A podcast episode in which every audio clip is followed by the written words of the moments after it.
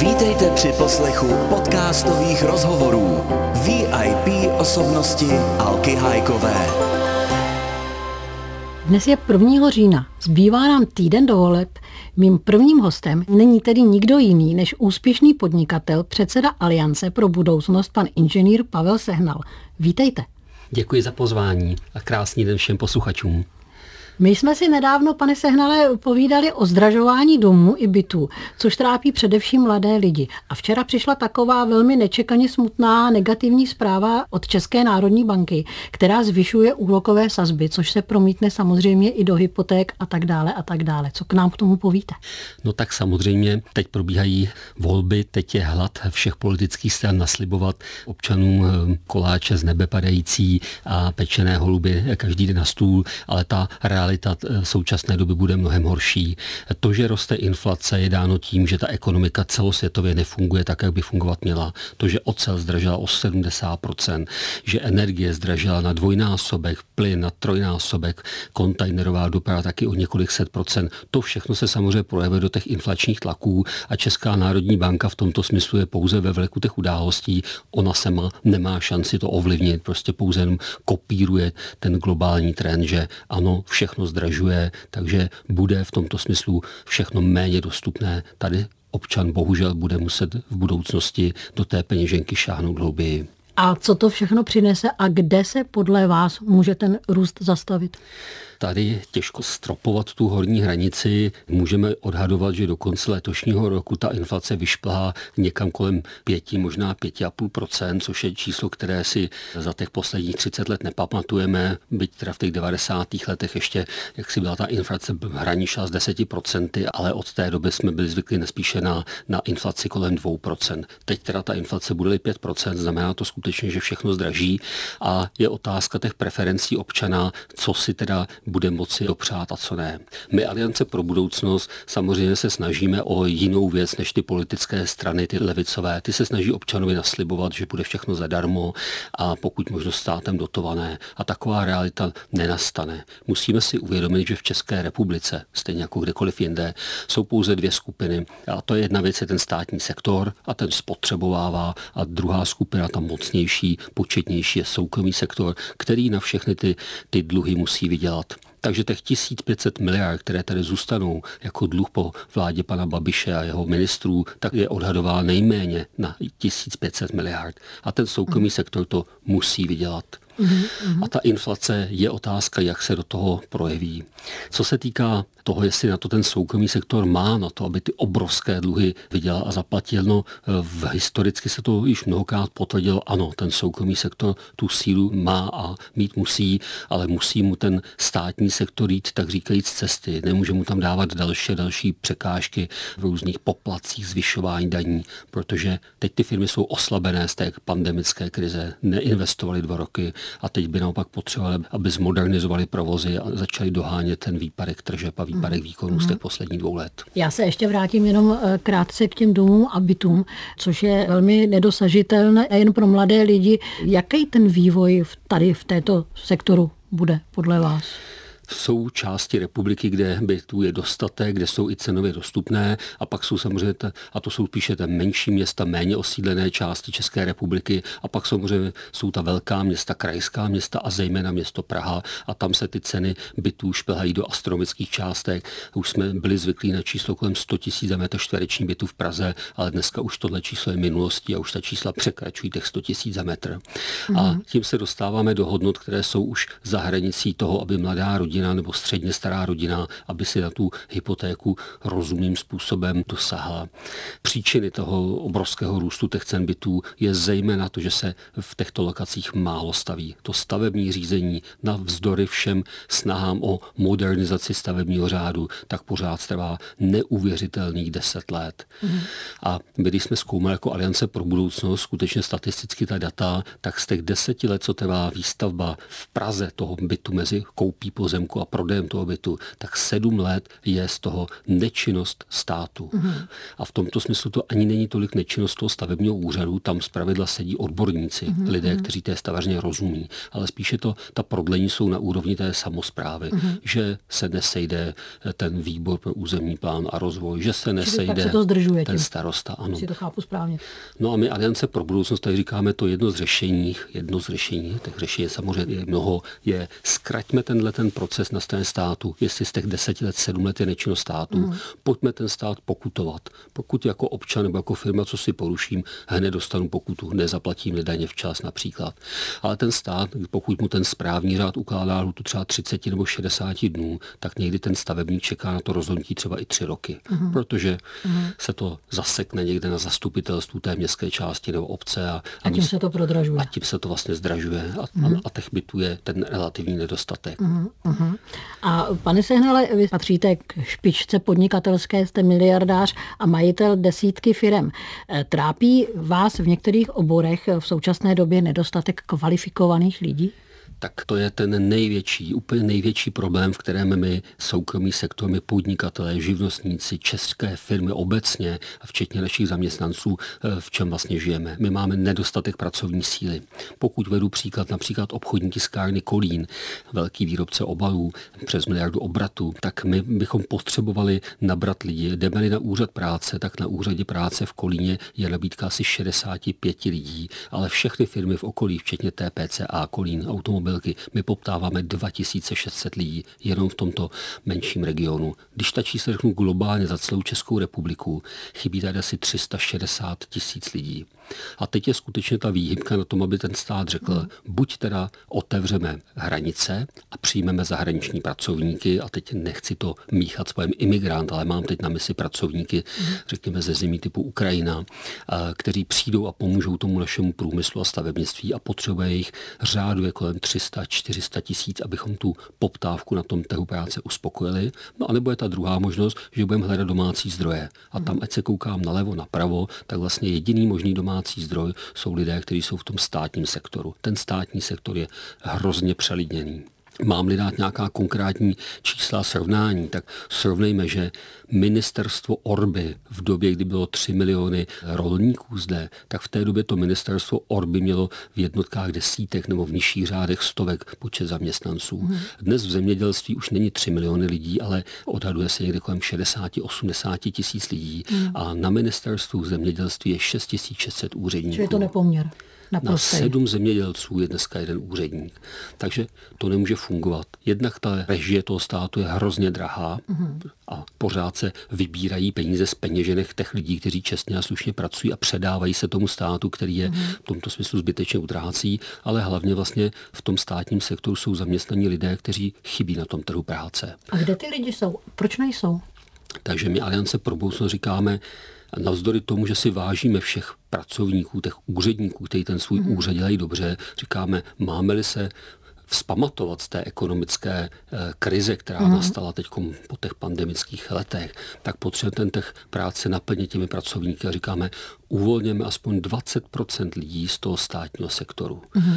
A jedna věc je uvolnit je z té v té režijní oblasti, to znáte v tom aparátu těch ministerstev, ale samozřejmě ten systém je takhle, bych řekl, personálně náročně postaven celý, protože i takové ty běžné věci, jako je zdravotnictví, jako je důchodový systém, tak dneska mezi lékařem a pacientem stojí zdravotní pojišťovna, státem řízená, státem ovládaná, mezi dětmi a rodičemi, kde dřív fungoval takový ten přirozený důchodový systém, že rodiče byli podporováni dětmi v tom seniorním věku, tak dneska se mezi ně postavil stát a peníze vybírá a přerozděluje a na tyhle to všechno přerozdělování je potřeba strašně moc lidí. Mm. Takže chceme-li ušetřit lidi v tom státním sektoru, můžeme ušetřit jednak v té běžné režii mm. a samozřejmě v tom vraťme do té společnosti takový ten vztah, který tam patřil, ten přirozený důchodový systém, zmenšíme přerozdělování státu a hned se na tom trhu práce objeví opravdu desítky a desítky tisíc lidí kvalifikovaných, mm. ale ty jsou dneska zamrzlí doslova v tom státním sektoru. Mm.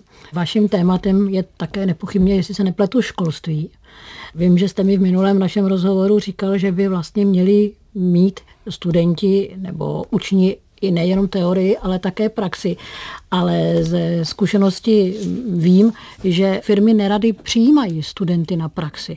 Takže bez praxe nepřijímáme, ale jak teda tu praxi získat? Tak ještě než odpovím na vaši otázku, paní moderátorko, pojďme si říct jednu zásadní věc, mm-hmm. že školství nebo vzdělávání v České republice, že není zadarmo. Mm-hmm. Mnozí ty politici ze sociální demokracie a komunistické strany prostě těm občanům vnukávají pořád myšlenku, že to je vlastně zadarmo. Není to zadarmo, stojí to dvě stě osm miliard, na který se všichni občané České republiky skládáme. Mm. Takže to ten školský systém je plněn penězi daňových poplatníků a ta částka je poměrně vysoká, dvě stě osm miliard. Mm. A pokud se tady hovoří o tom, o tom propojení vzdělání s praxí, no tak samozřejmě tak, jak se ta společnost vyvíjí, tak my bychom to propojení na tu praxi potřebovali mnohem více než dříve. Mm-hmm. Uvedu příklad se svojí tiskárny z Kolína. Prostě dřív, když někdo opustil polygrafickou školu, tak měl dostatek znalostí na to, aby začal v té polygrafické firmě pracovat na nějakém tiskařském stroji. Dnes mm-hmm. to tak není, protože cena toho tiskařského stroje se pohybuje někde mezi sto a dvě stě miliony korun. Mm-hmm. A ta škola nemá na to, aby si koupila stroj jen tak na, na tom, aby na nich, na tom učila ty studenty. Takže je potřeba, aby ten student, aby to bylo tak, takzvaně duální vzdělání. To znamená, že ve škole se ten student učí ty odborné, ale teoretické předměty, jako je nauka o materiálu, matematika a podobně. A potom, aby významnou část, třeba aspoň menší polovinu toho studia, aby skutečně strávil někde v tom provozu, aby měl možnost vůbec poznat, jak vlastně vypadá tiskařská forma, jak vypadá ten tiskařský mm-hmm. stroj. Není v peněžních možnostech té školy, aby se ten tiskařský stroj pořídil, protože jsou to opravdu už vyšší desítky hmm. milionů. A takže to, na co jsem se ptala, pardon, jak jsem mluvila o tom, jak získat teda tu praxi, nebo kde ty žáci, studenti... Já zase nemám tu informaci z toho trhu, tak jak chodím mezi svoje kolegy z podnikání. Já tu informaci nemám, že by odmítali studenty. Já si naopak myslím, že v mnoha oborech, ať už je to cihlářství nebo automobilový průmysl, tak naopak ta snaha vychovat si vlastní hmm. studenty, ta snaha tady je. Hmm. To, že Česká republika má, za mě bych řekl, nejhorší strukturu školství, kterou jsem kde viděl, to je pravda. A hned to dokážu na číslech. Z toho vzdělávacího systému škol vyjde ročně tisíc právníků, osm set knihovníků, ale jenom šedesát pět pokrývačů a padesát řezníků. A teď ruku na srdce. Chodíte častěji si půjčovat knihy do knihovny, nebo si častěji jdete koupit maso? Takže tady je ukázán naprostý nepoměr, že tady se nepostaví osm set knihoven ročně, aby teda se ty lidi zaměstnali. Takže z těch dvě stě osm miliard, to je ta velké číslo, na které se skládáme, z čeho mm. jsou ty, to, to školství financováno, tak vlastně to ministerstvo školství utratí hodně peněz za vysokoškolské studium pro lidi, kteří pak to uplatnění v tom oboru, co vystudovali, nenajdou. Hmm. A za mě bylo asi správné šáhnout, nebo za mě, za nás, za Alianci pro budoucnost, bylo správně, abychom šáhli na takzvaný kompetenční zákon. Hmm. Dneska to ministerstvo školství má pod sebou školy, ale nemá pod sebou třeba úřady práce. A my bychom doporučovali změnit ten kompetenční zákon, aby ministerstvo školství, bylo v tomto smyslu, jak si tím, kdo pod kým jsou ty úřady práce, aby sami viděli, co ten trh práce potřebuje. Hmm. Hmm. No a co se týká školství obecně, tak dneska máme převahu toho státního školství a za mě je to zase nesprávně. My Aliance pro budoucnost bychom chtěli, aby ten podíl soukromého školství se zvýšil třeba aspoň na třicet procent, mm-hmm. protože to soukromé školství nepochybně bude flexibilně reagovat na potřeby trhu. Uhum, uhum. Pro vaši Alianci pro budoucnost je důležitá svoboda a zodpovědnost. Nakonec máte to na billboardech, máte to ve vašich volebním programu. Co konkrétně si má váš volič pod tím představit? My Aliance pro budoucnost skutečně jsme tyto dvě hesla dali na billboard a pod tím slovem svoboda si představujeme různé věci. Za prvé samozřejmě takovou tu svobodu projevu, svobodu shromažďování, té zatím, zaplať pánbůh, máme dostatek, ale rádi bychom v tom spatřovali i svobodu ve smyslu třeba vybrat si z několika druhů zdravotně pojistných plánů zdravotních pojišťoven. A ta možnost dnes není. Ty pojišťovny jsou státem vedeny k tomu, že jsou prakticky identické. Druhý systém, nebo druhá možnost, kde uplatnit ten princip toho svobodné volby, by měl být u důchodového systému. A tady zase není. My všichni si musíme povinně platit u státu a vlastně jakákoliv možnost alternativní tady neexistuje. No a takhle můžeme pokračovat včetně zdravotnictví, že zase převaha toho státního zdravotnictví nad tím soukromým je tak významná, že vlastně to, ta ambice toho soukromého zdravotnictví, aby rychleji reagovala na moderní podněty z toho trhu, tady není. Takže v tomto smyslu bychom chtěli, aby ta nová společnost, proto jsme Aliance pro budoucnost, mm-hmm. aby teda ta budoucnost naše směřovala k tomu, abychom tady tu možnost svobodné volby měli v různých oborech: zdravotnictví, důchody, školství, kultura. Mm. No a samotná svoboda je bezbřehá. A my si myslíme, že ta bezbřehost té svobody by mohla vést k jakémusi nadužívání té svobody, že by tam skutečně mohlo být až taková snaha jakoby nerespektovat nějaké, nějaká omezení. Takže my k tomu říkáme, nech ta omezení nejsou zákonná, mm-hmm. ale veďme tu společnost k tomu, aby tam byla ta odpovědnost. Mm-hmm. Takže vy jste odpovědná nepochybně za svoji rodinu, já jsem odpovědný za svoje zaměstnance, za svoje firmy, a ty politici, kteří přijdou dnes do té nové vlády, by měli být odpovědní za to, mm-hmm. aby tu zemi dobře řídili, aby si nehonili vlastní prospěch, nesnažili získat peníze do vlastní kapsy, ale aby dělali tu politiku zodpovědně. Čili pro voliče a ne pro sebe. Přesně, ano, ve prospěch občanů, ve prospěch téhle země. Pane předsedo, většina stran vsadila na kontaktní kampaň s občany. Vy ne, nebo jenom z části. Proč? Tak my Aliance pro budoucnost děláme kontaktní kampaň, ale je pravdou, že v porovnání s jinými politickými stranami, jako je hnutí S P D, Tomia Okamury, je, je méně viditelná.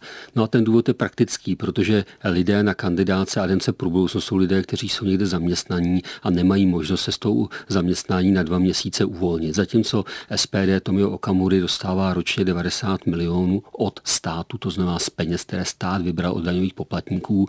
No a ti, ty páni politi- Politici pak mají čas, protože jsou pořád placeni státem, že jo, oni ne, si nestopnou ty svoje poslanecké platy, tak pak stojí na těch náměstích, ulicích a, a rozdávají vajíčka, které dotují z těch devadesát milionů, které jim stát na tu kampaň přidal.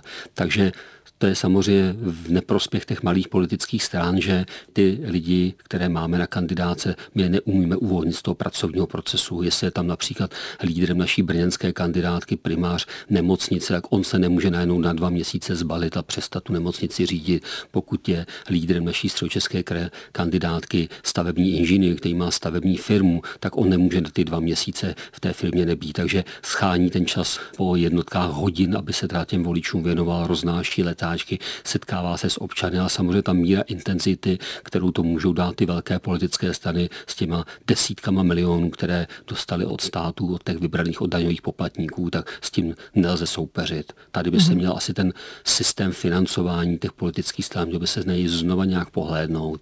A jestli teda mm-hmm. ty velké politické strany skutečně mají mít tak obrovské příjmy na, na ty kampaně, protože pak ten menší, novější, třeba i modernější, demokratičtější politické se nemohou soupeřit s tím. Prostě kdo má na to, aby dal devadesát milionů do kampaně? Uh-huh. Tomio Okamura ano, protože dostane od státu. Ze svých by to nezaplatil. Uh-huh. A může úspěšný podnikatel, jako jste vy, potom profesionálně na sto procent být politikem a obráceně?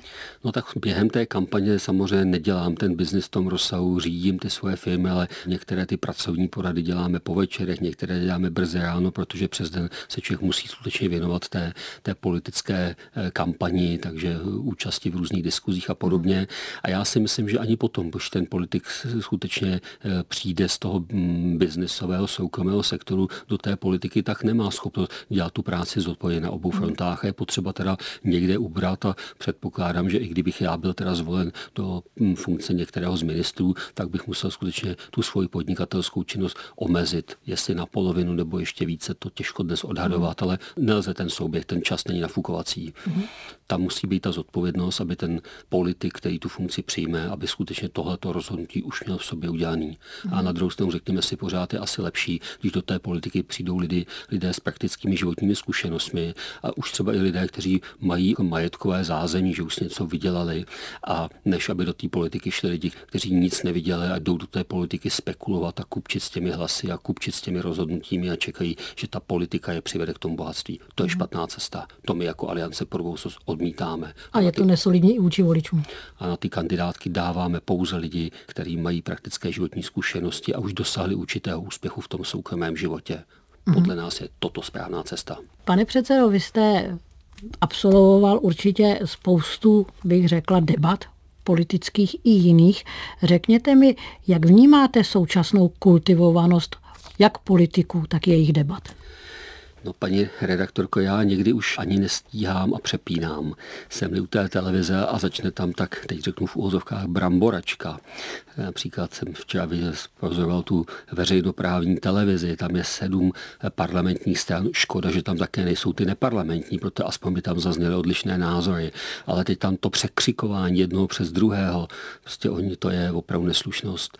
Já si myslím, že každý kultivovaný člověk a zejména třeba reprezentant pravicové politické strany by tu kulturnost měl, by, měl mít sobě, tak by měl tu diskuzi vést, aby se opíral o nějaké argumenty, o nějaké poznatky, o nějaké názory a nejenom štěkat jeden na druhého. Takže za mě ta kultura té politiky je prachmizerná a kdybych řekl, že tady je deset bodů jako maximum, tak já bych jí dal tak maximálně jeden bod. Mm-hmm. Možná to navážu i tím, že Aliance pro budoucnost, přestože gro těch našich tezí, které si můžete přečíst v našem programu, je směřováno k ekonomice, daně a tak dále, tak významnou část tvoří ta poslední kapitola, kdy říkáme, pojďme vrátit do té společnosti slova, jako je slušnost, odpovědnost, čestnost. Mm-hmm. Ta se tady úplně vytratila. Dneska skutečně ten vlastní píseček a, a vlastní koze je pro každého strašně důležitým pojmem a, a ta ochota se podělit, co si s tím sousedem, mm-hmm. je strašně malá. Čili navrátit určitý hodnoty, tradice. Tak to tady vždycky bylo. Tak by to mělo i být nadále asi. Já jsem říkala, pane Sehnale, že dneska je prvního října, což je velmi pro mnohé z nás velmi nepříjemný den v tom, že je to dneska dva roky, co umřel zpěvák Karel Gott. Taky je to deset let, co my dva jsme se s Karlem Gottem setkali u vás v akvaparku a snažili jsme se ho ukecat a posléze ukecali, aby vystoupil ve vašem silvestrovském pořadu. Řekněte, jak vy na toho tohoto umělce vzpomínáte? Tak já na Karla, jestli to mohu říct takhle úplně žoviálně na Karla, protože tak já na něj strašně rád vzpomínám. Já jsem ho znal pouze z televizních obrazovek, tak jako asi většina občanů, a pak vlastně přišla televize a jedna z těch televizí, těch soukromoprávních, a řekla mi, u vás v akvaparku natočíme Silvestra. Byl to jeden z těch klasických Silvestrů, kdy jsou tam ty umělci, zpěváci, ty, ten tanec, takže asi poslední Silvestr takový, jaký ho máme rádi, a tehdy Karel Gott vlastně přišel s tím, že teda bude tou hvězdou večera, a byl. A všechna ta příprava na toho Silvestra, to sezení u stolu s ním a jeho příběhy ze života jsou pro mě naprosto unikátní a myslím si, že naprosto nezapomenutelné. Prostě Karel byl tak úžasná osobnost, že, že se snad nedá srovnat s žádným umělcem, kterýho, kterého bych v téhleté, tom období k němu přirovnal. Prostě Karel byl Karel. My ho všichni máme strašně rádi. Pane předsedo, já vám asi strašně moc poděkuju v tuto chvíli za strašně milý podmětný rozhovor. Přeju vám, aby vás vyslyšeli vaši voliči, aby se vám vedlo co nejlíp a aby se vám podařilo dostát vašim slibům a představám.